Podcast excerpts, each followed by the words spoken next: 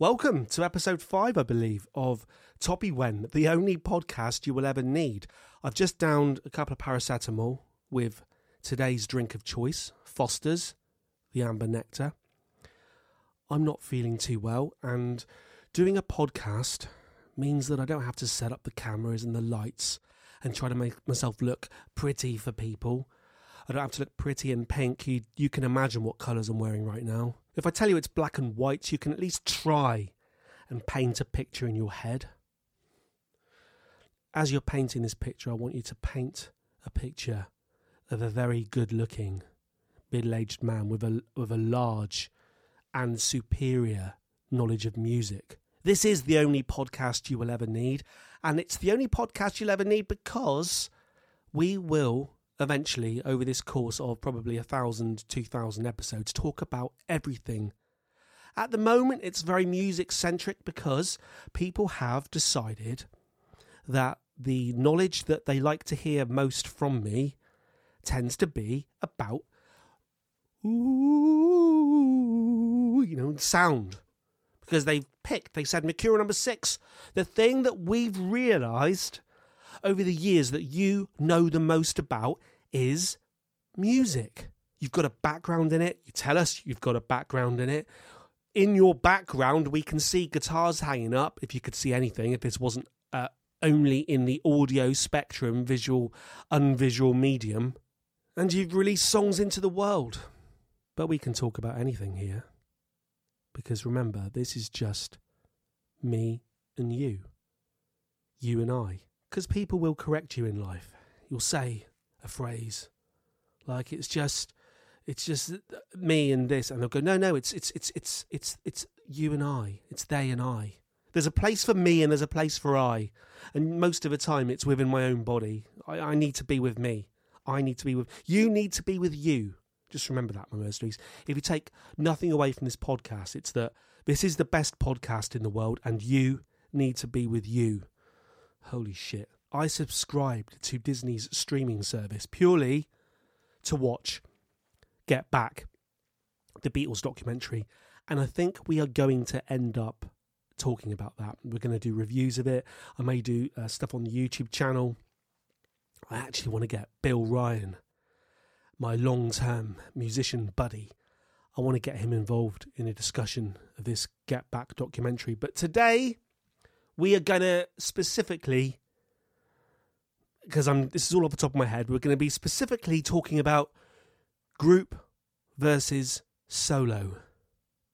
In Get Back, which is in sort of 1969, January 1969, the Beatles employed this film director, Lindsay Hogg, to film them while they were going to create an album. It eventually became the Let It Be album.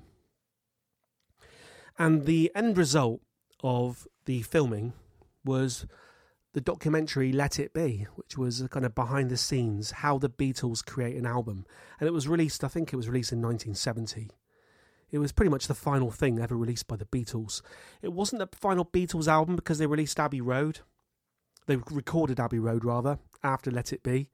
But they released Let It Be, the film, and the album after Abbey Road. The Let It Be film, I don't think I've actually ever really seen it. I've seen clips of it. But it was released, like I said, in 1970. And it was kind of warts and all documentary of the Beatles. And everyone who saw it said it showed the end of the Beatles. The breakup of the Beatles. The fact that they hated each other. It was a really grim film. And the Beatles themselves, John, Paul, Ringo, George, and especially Paul and Ringo over the years have, especially Paul, I think, have allowed that film to never be seen by anybody. And I think Paul didn't come off very well in the film. I don't think he was portrayed particularly well by the sounds of what people say about this film. And then Peter Jackson, the director of the Lord of the Rings films, which the youth of today hold aloft. It's like their Star Wars. It's like their... I went to see the first Lord of the Rings film in the cinema. I will tell you the story. Let me sip a bit of Foster's. I will tell you the story of that one day because it is quite funny. Maybe I'll tell the story in an episode that isn't centred around music, I'll tell you the story. But suffice to say, I fell asleep and I missed the whole film. But probably for the best. But Peter Jackson, who directed those films and The Hobbit, and lots of other films that he makes as long as he can, King Kong. He made King Kong about, I think it was 26 hours long, wasn't it? He found the vault, the store where all the film was kept that Lindsay Hogg filmed for the Let It Be film. Now, he eventually just made a 1.5 hour film, which no one connected with the Beatles liked. And they buried it. But Peter Jackson found, 60-odd hours of film and over 100 hours of audio of these sessions where the Beatles were recording an album or writing the songs for an album. And he condensed it down to 8 hours. Which is 8 hours, honestly, that's quite short for Peter Jackson. The people that are saying it's a real long, drawn-out affair, this is short. This is like Peter Jackson making you a cup of coffee and serving it to you in a thimble of coffee. He's desperate to serve you a bucket of coffee, but he only actually serves you a thimble of coffee. But I'm not all the way through it yet. I'm halfway through part two, so don't no spoilers. Don't tell me anything. And I'm not going to do any spoilers in this either, okay? But why I'm saying all this is because the Beatles in this film, they sit together in a room, looking each other in the eye, playing their instruments, primarily Paul on the bass, Ringo on the drums, and John and George on the guitars, each with a microphone to also do backing vocals. And they write and play the songs together live. And when I say live, I mean specifically playing at the same time. Because if you then record that in a studio, that's not necessarily live. The many albums have been recorded by bands just turning up at a studio and all plugging in together in a room and just playing. And the end result, it's usually your bands like early Black Sabbath and Led Zeppelin and the Beatles and things. But those albums aren't really considered live, but they were pretty much recorded live. So we're talking specifically about the idea of people playing music together. Pick your instrument, doesn't really matter, but playing music together. And then I'm thinking about that versus the standard modern way, which is everyone lays down their instruments individually, which is, let's face it, a method designed to get the best out of the sound, to get each individual sound at its best. So I was thinking back to the old days, when I used to write songs and record. And I'm thinking back to the days when I was in bands. And I got two real points here. Bearing in mind the title of... I think I'm going to make the title of this... So I'm hanging this podcast on a Beatles album. Let's hang it on Let It Be. And really it's group versus solo. And my 2 points regarding this, the idea of sitting in a room, standing in a room, all playing your instruments, looking each other in the eye and recording.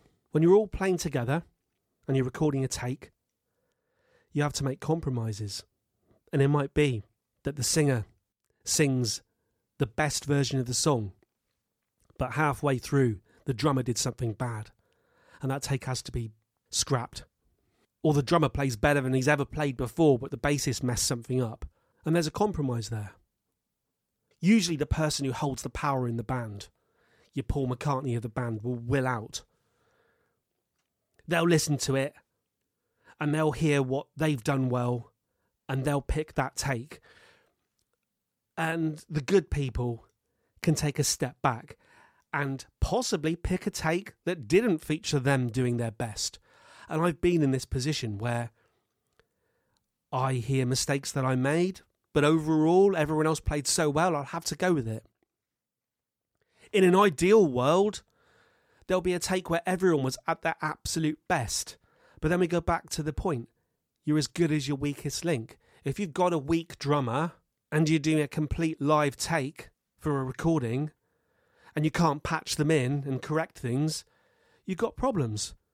You, as a band, are as good as your weakest link. And it's usually at this point where bands who have formed because they're a bunch of friends and they've all picked an instrument, or they've come together in whatever way they've come together, there'll come a point where just playing and having fun isn't enough. you start to concentrate on what the other people are doing, and especially when you're doing those. And it can be, it's usually the sort of, going back in time before that, before everyone had recording devices on their phones and videos and everything, there was a time where it took a bit of effort to record live, to record a take, even in a practice room. And those days where you'd get someone bring the equipment in, the 8-track recorder, the 4-track recorder, whatever, and set the microphones up, and you'd all play, and usually play, and I've got demos of my old bands where we would, in the early days, we would play through. We'd set everything up. Someone who owned the equipment would turn up, and they'd set the microphones up, and they'd say, go. And then we'd just play all our songs through, and then we'd produce a tape, and we'd sell it at gigs. And then when you listen to that tape, that kind of one captured moment, that's usually around the time that you start to question the abilities of the people in the band, and you are only as good as your weakest link. And then you'll get to the point where it might be your drummer, for instance, just picking something at complete random, which never actually happened. Shh. It might be that you decide your drummer isn't all that, and you might audition other drummers behind your drummer's back to try.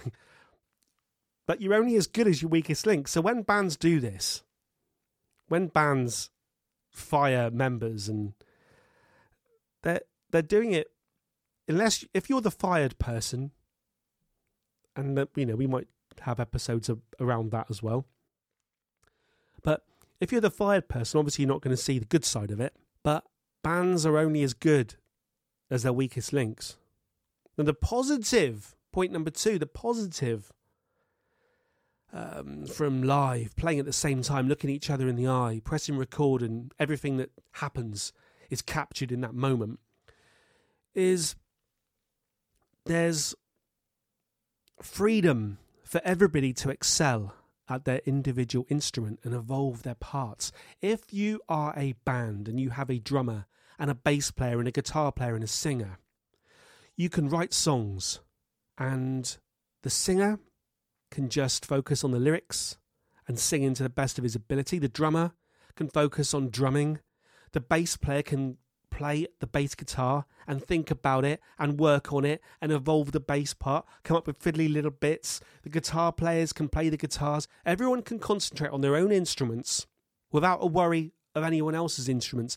And yes, you're as good as your weakest link, but as long as you've got an element of competency, there's a chance that you'll produce some really good music, because everybody has had freedom to practice, freedom to work on their own ideas within a song structure, but there's the freedom.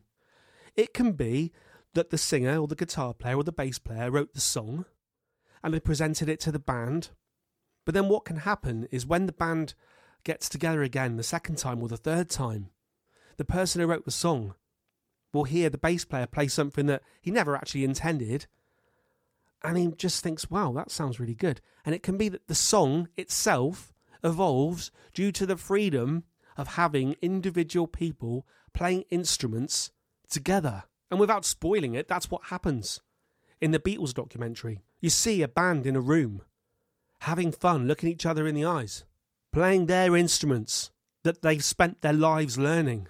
But you're as good as your weakest link. A song is written, and then the final result is compromise. So then you have the group versus solo dynamic. Solo, the singular artistic vision. Can a singular artistic vision be achieved in a group environment? Can someone having an idea, something they want to express, be captured when you have to use other people? The group dynamic is an interesting one.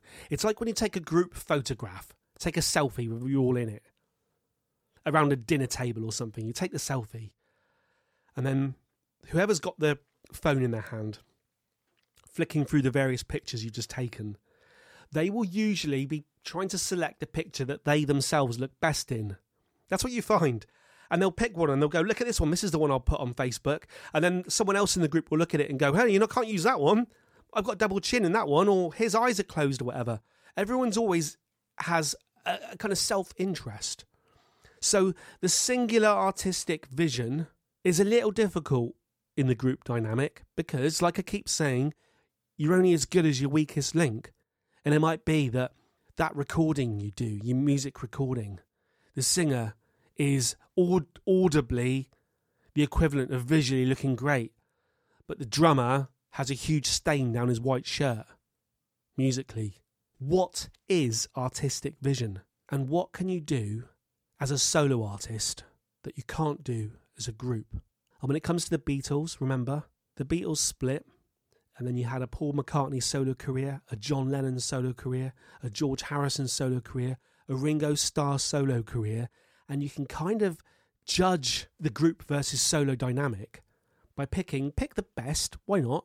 Pick the best John Lennon solo album, the best Paul McCartney solo album, the best George Harrison solo album, and compare it against Sgt. Pepper or Revolver. What is artistic vision? Words? Am I ever going to say that you can't get words across in a group?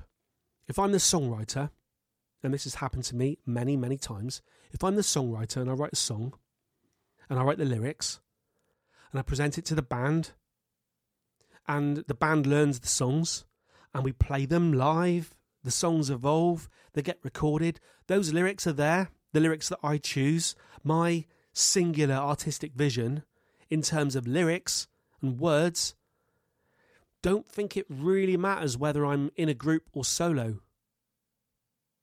Maybe it's easier to do it solo still because there's no one telling me no, but in my experience, no one has ever really said no to any lyric I've ever written, because on the whole, and this could be the subject of another podcast, on the whole, just remember that no one cares about lyrics. I have never written a song where anyone has ever asked me what it's about.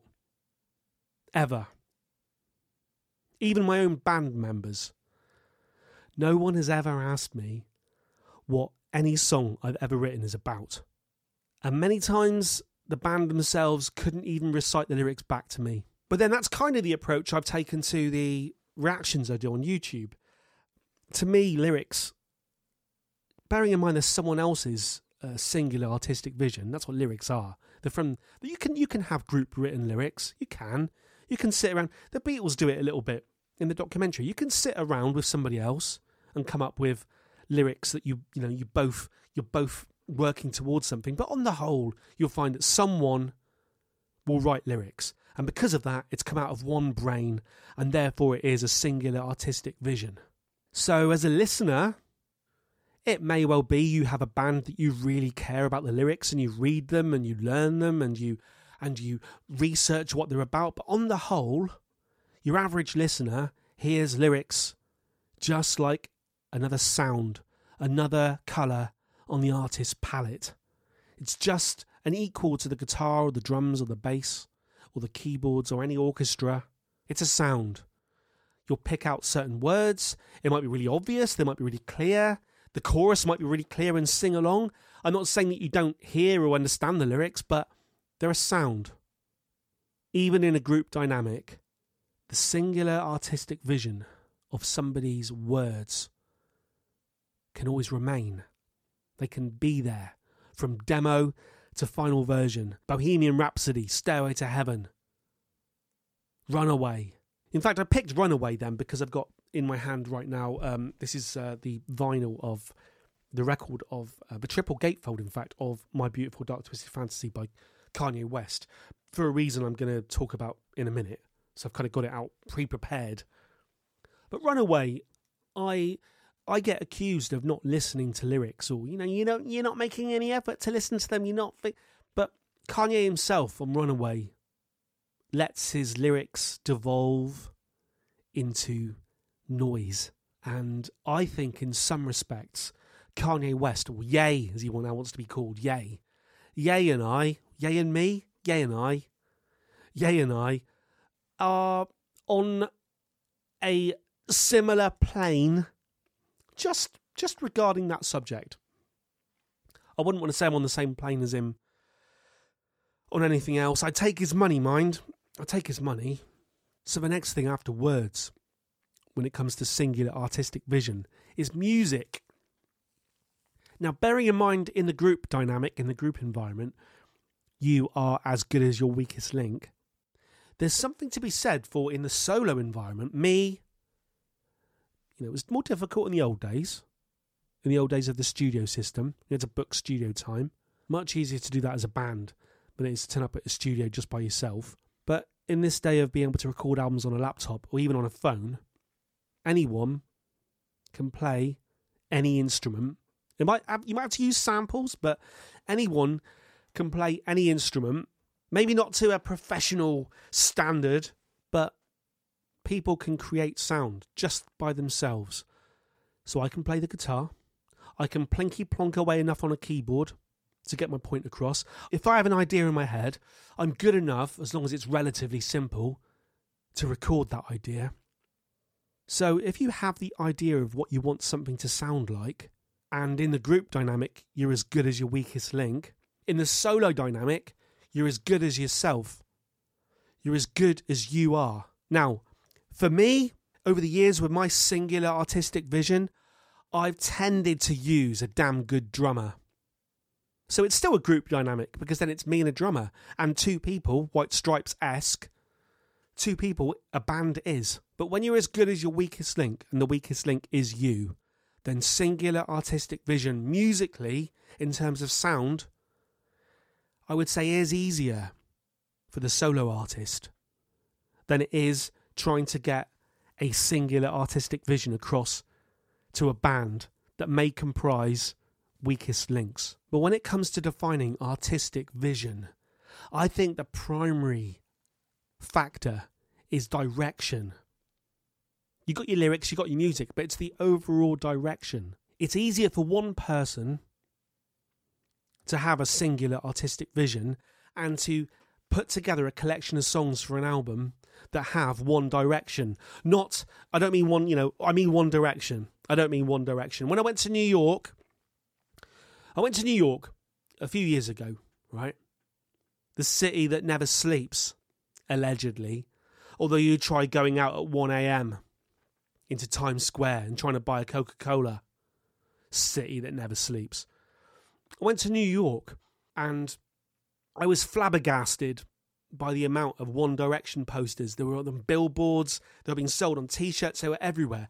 Over here, at the time, they were like this bloody Pop Stars band or X Factor band or whatever they were. Can't remember now. What were they? What was One Direction on? Pop Star Rivals, or it was like creation of a boy band, or was it the X Factor? Can't remember. Simon Cowell thing. I go to New York, Broadway, and then I see One Direction. Brilliant. The group versus solo. So the Beatles, the group dynamic. Four people playing instruments, looking each other in the eyes, recording. You had Paul versus John versus George. Let me say that again. Paul McCartney versus John Lennon versus George Harrison. That's a hell of a group dynamic. And when you're talking about having a direction, just look at what they created immediately after the Beatles. John Lennon's Imagine album, George Harrison's All Things Must Pass, Paul McCartney's, you know, pick anything, Ram. Very, very different. And yet, when they were in the Beatles, confined into that room, sitting on those chairs, playing those instruments, it's like those diagrams you get of gas in a space, like in a you draw a square. And then you draw the circles of the molecules of the gas in it, and you put arrows sort of in random directions. But yet they're all trying to get away from each other. Paul versus John versus George. That's the group dynamic. And that's like with every band. What you find is bands tend to split up, or members leave with this artistic difference excuse. You know, why did you leave the band? Mercurial No. 6. Oh, it was artistic differences. It might not really be that. It might be that you went out with the guitarist's sister. But on the whole, it tends to be artistic differences. Now, if you're not in a band yourself, you might have heard this excuse a lot, and you might wonder, what does that really mean, artistic differences? It means the inability to have a uniform, defined direction. I mean, direction is very similar to erection, language-wise, but in reality, they're different. A uniform, singular direction, where you know where you're going. And it happens with bands. Listen to Sgt. Pepper by the Beatles. This is an album that definitely had the sound of a singular artistic vision, a unified direction. But it's the same people. It's still Paul versus John versus George. And sometimes the stars align. And in this case, I think it was probably Paul McCartney who was cracking the whip. But the difference between solo and group is that if you're going to have that direction, either all of you have got to be on board, or one of you, the one who's trying to steer the ship in that direction, needs to be a damn good captain of the ship. Or is it pilot? I get confused. Is it a ship's pilot or ship's captain? It's ship's captain, isn't it? Come on. I've watched enough Captain Pugwash. So it's kind of like a film director versus musician. We're all happy that musicians are in bands and bands get together and they're all brilliant on their instruments, like the Miles Davis band of the late 50s producing Kind of Blue. These amazing technical players playing, improvising, playing their own things, playing to their own talents. You're as good as your weakest link. And when there is no weak link, these albums are absolutely majestic. But everyone's happy that musicians are kind of random and freedom. And then you get a film director who has a singular artistic vision. And he dictates and he gets everybody. The cinematographer, the actors, he tries to get everyone on board with his uniform direction. And then you look at some of these great bands with great albums. You pick a great album and you look at Paul McCartney and you think, Paul McCartney in this Get Back documentary, he's basically the film director, the band director. And in that album I talked about, Kind of Blue, Miles Davis, late 50s. Yes, a mighty fine collection of musicians, but perhaps Miles Davis was the film director. And then everything I've just said is so applicable to rock. Okay, I mentioned a bit of jazz there as well, but it's so applicable to rock because rock and pop, that's where you have these collections of musicians playing real instruments, where everything I've said applies. Rock versus other genres. I have been listening to a lot of hip-hop and rap music because of my YouTube channel, where I kind of went on a mission to be a middle-aged man drinking Foster's, the amber nectar, who has spent his life playing guitar, writing rock songs, recording rock songs, playing rock songs live, listening to AC/DC, never listening to hip-hop. Can I be someone who has a history of wearing biker jackets and having long hair, and in my background, real background historically and actually in my background, visually, has guitars? Can I listen to a load of hip-hop music, and can I appreciate it, and will I enjoy it? The group versus the solo. These bands in general, I say bands, these musicians in general, Earl Sweatshirt, Danny Brown, Kid Cudi, The Weeknd, Kanye West, they tend to be, to all intents and purposes, ostensibly, solo musicians, solo stars. Therefore, it should be a separate discussion, shouldn't it? Kanye West versus Fleetwood Mac in terms of singular artistic vision. But just like we mentioned film director versus musician, perhaps Kanye West is really an artistic director. The reason I got My Beautiful Dark Twisted Fantasy out here is because I was going to, I should have done this in advance, of course. I was going to get the poster out. Let me just do it now. We'll get the poster out. Right, here's the poster. I was going to get the poster out because I know the credits for the songs are on this poster, on the back of this poster. I do like the story of... I haven't watched any documentaries or anything, but I know I've sort of heard that Kanye West got everybody to dress in sort of tuxedos while recording this album, you know, suits, ties, like the Rat Pack, just kind of uniform, well, a uniform direction visually. So when they look at each other, they feel like they're in a group. You can see where I'm going here. But when you look at a song, and I'll pick the first song, just so I'm not sort of making an effort to pick one to suit my point. But I'll just pick the first song on the album, right? It's called Dark Fantasy. And it's written by Kanye West, R. Diggs, E. Wilson, J. Basker, M. Dean, M. Jones, J. Anderson. I mean, I know there's Mike Dean, Jon Anderson there. And I know that Jon Anderson's going to be because of the sample. But produced by the RZA, Kanye West, for very good beats. Additional production by Jeff Basker and Mike Dean for Dean's List Productions. Recorded by Andrew Dawson, Anthony Kilhoffer and Mike Dean at Avex Recording Studio, Honolulu, and Noel Goldstein at Glenwood Place Studios, Burbank, New York City. Recorded in two studios by two different producers, by various producers. Mixed by Mike Dean and Andrew Dawson at Platinum Sound Recording NYC. Assisted by Gaylord Holomalia, Christian Mokazuku and Phil Jolly. And keyboards, Jeff Basker, piano, Mike Dean, cello, Chris Hitchcock Chorney, cello arrangement, Jeff Basker and Mike Dean, background vocals, Nicki Minaj, Justin Vernon, additional vocals, Tayana Taylor and Amber Rose. Contains samples of In High Places by Mike Oldfield under license and courtesy of Mercury Records. I'm going here. Written by Jon Anderson and Mike Oldfield and published by blah-de-blah-de-blah. Right. So I get people saying to me, you know, oh, you've got to listen to Yeezus, man. That's just, you can hear Kanye West's singular artistic vision. And then someone, I will say, yeah, but he doesn't play any of it, does he? He's just assembling people. He's like the director. He's the artistic director. And that is my point. Just like Brian Wilson when he was recording Pet Sounds.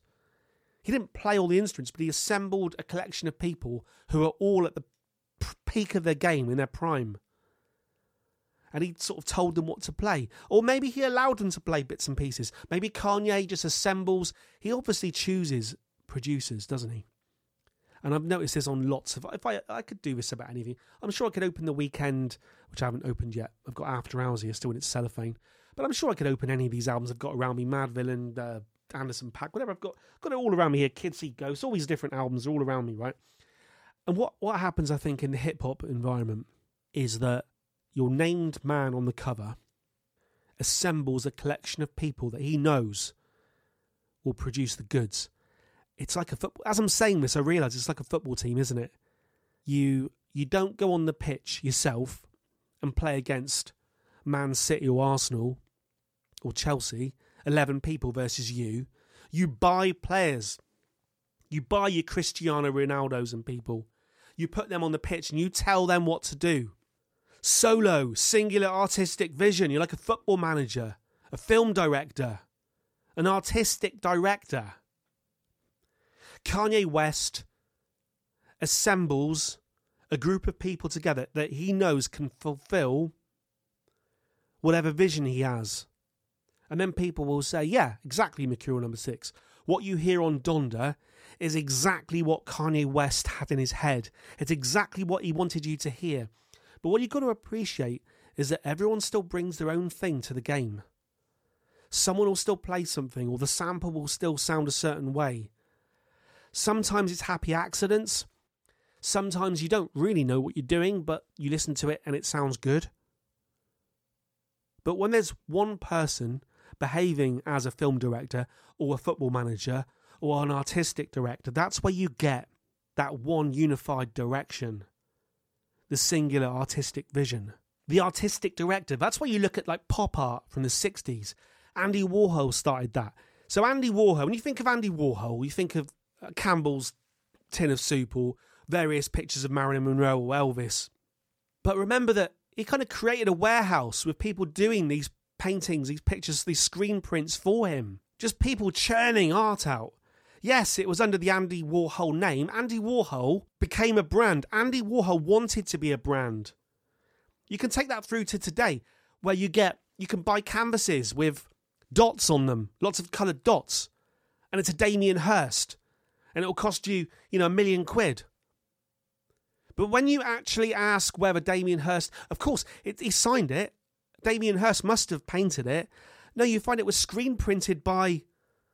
people that he employs. It's under his name. He's a brand. And Banksy, the graffiti artist. Now, it may be that Banksy himself really does go round stenciling graffiti onto walls around the world. But more likely, and this is just me talking off the top of my head, I'm probably wrong on this, but more than likely is that Banksy is a collective, a group. And people go out, they get prepared, they set up the great big stencils for the art they're going to put on the walls. They work out what they're going to do. They have lookouts. They quickly spray using this technique of the stencils, whatever they're doing. Yeah. And then someone can believe it's actually one person, Banksy. But Banksy is a brand. These people are artistic directors. So, group versus solo. The Beatles sitting in a room, looking each other in the eyes, versus a singular name. Kanye West, producing Donda. I would say they're both fraught with danger, and both approaches can produce audio miracles. You listen to Rubber Soul by the Beatles, Revolver by the Beatles, Abbey Road by the Beatles, stone cold classics. Listen to Imagine by John Lennon, stone cold classic. So to end this episode, I'm not really sure I had a point. It was more a case of watching the Beatles at work and thinking to myself how fun and bad it was when I had bandmates. There were good times, there were bad times. And then when you're solo, when you're producing music in your own home studio, when you can play the guitar and the bass and program keyboards and drums and ship in samples. Yeah, there's still good times and bad times, but they're different good times and bad times. Very different good times and bad times. Very different. And on that singular artistic note, over and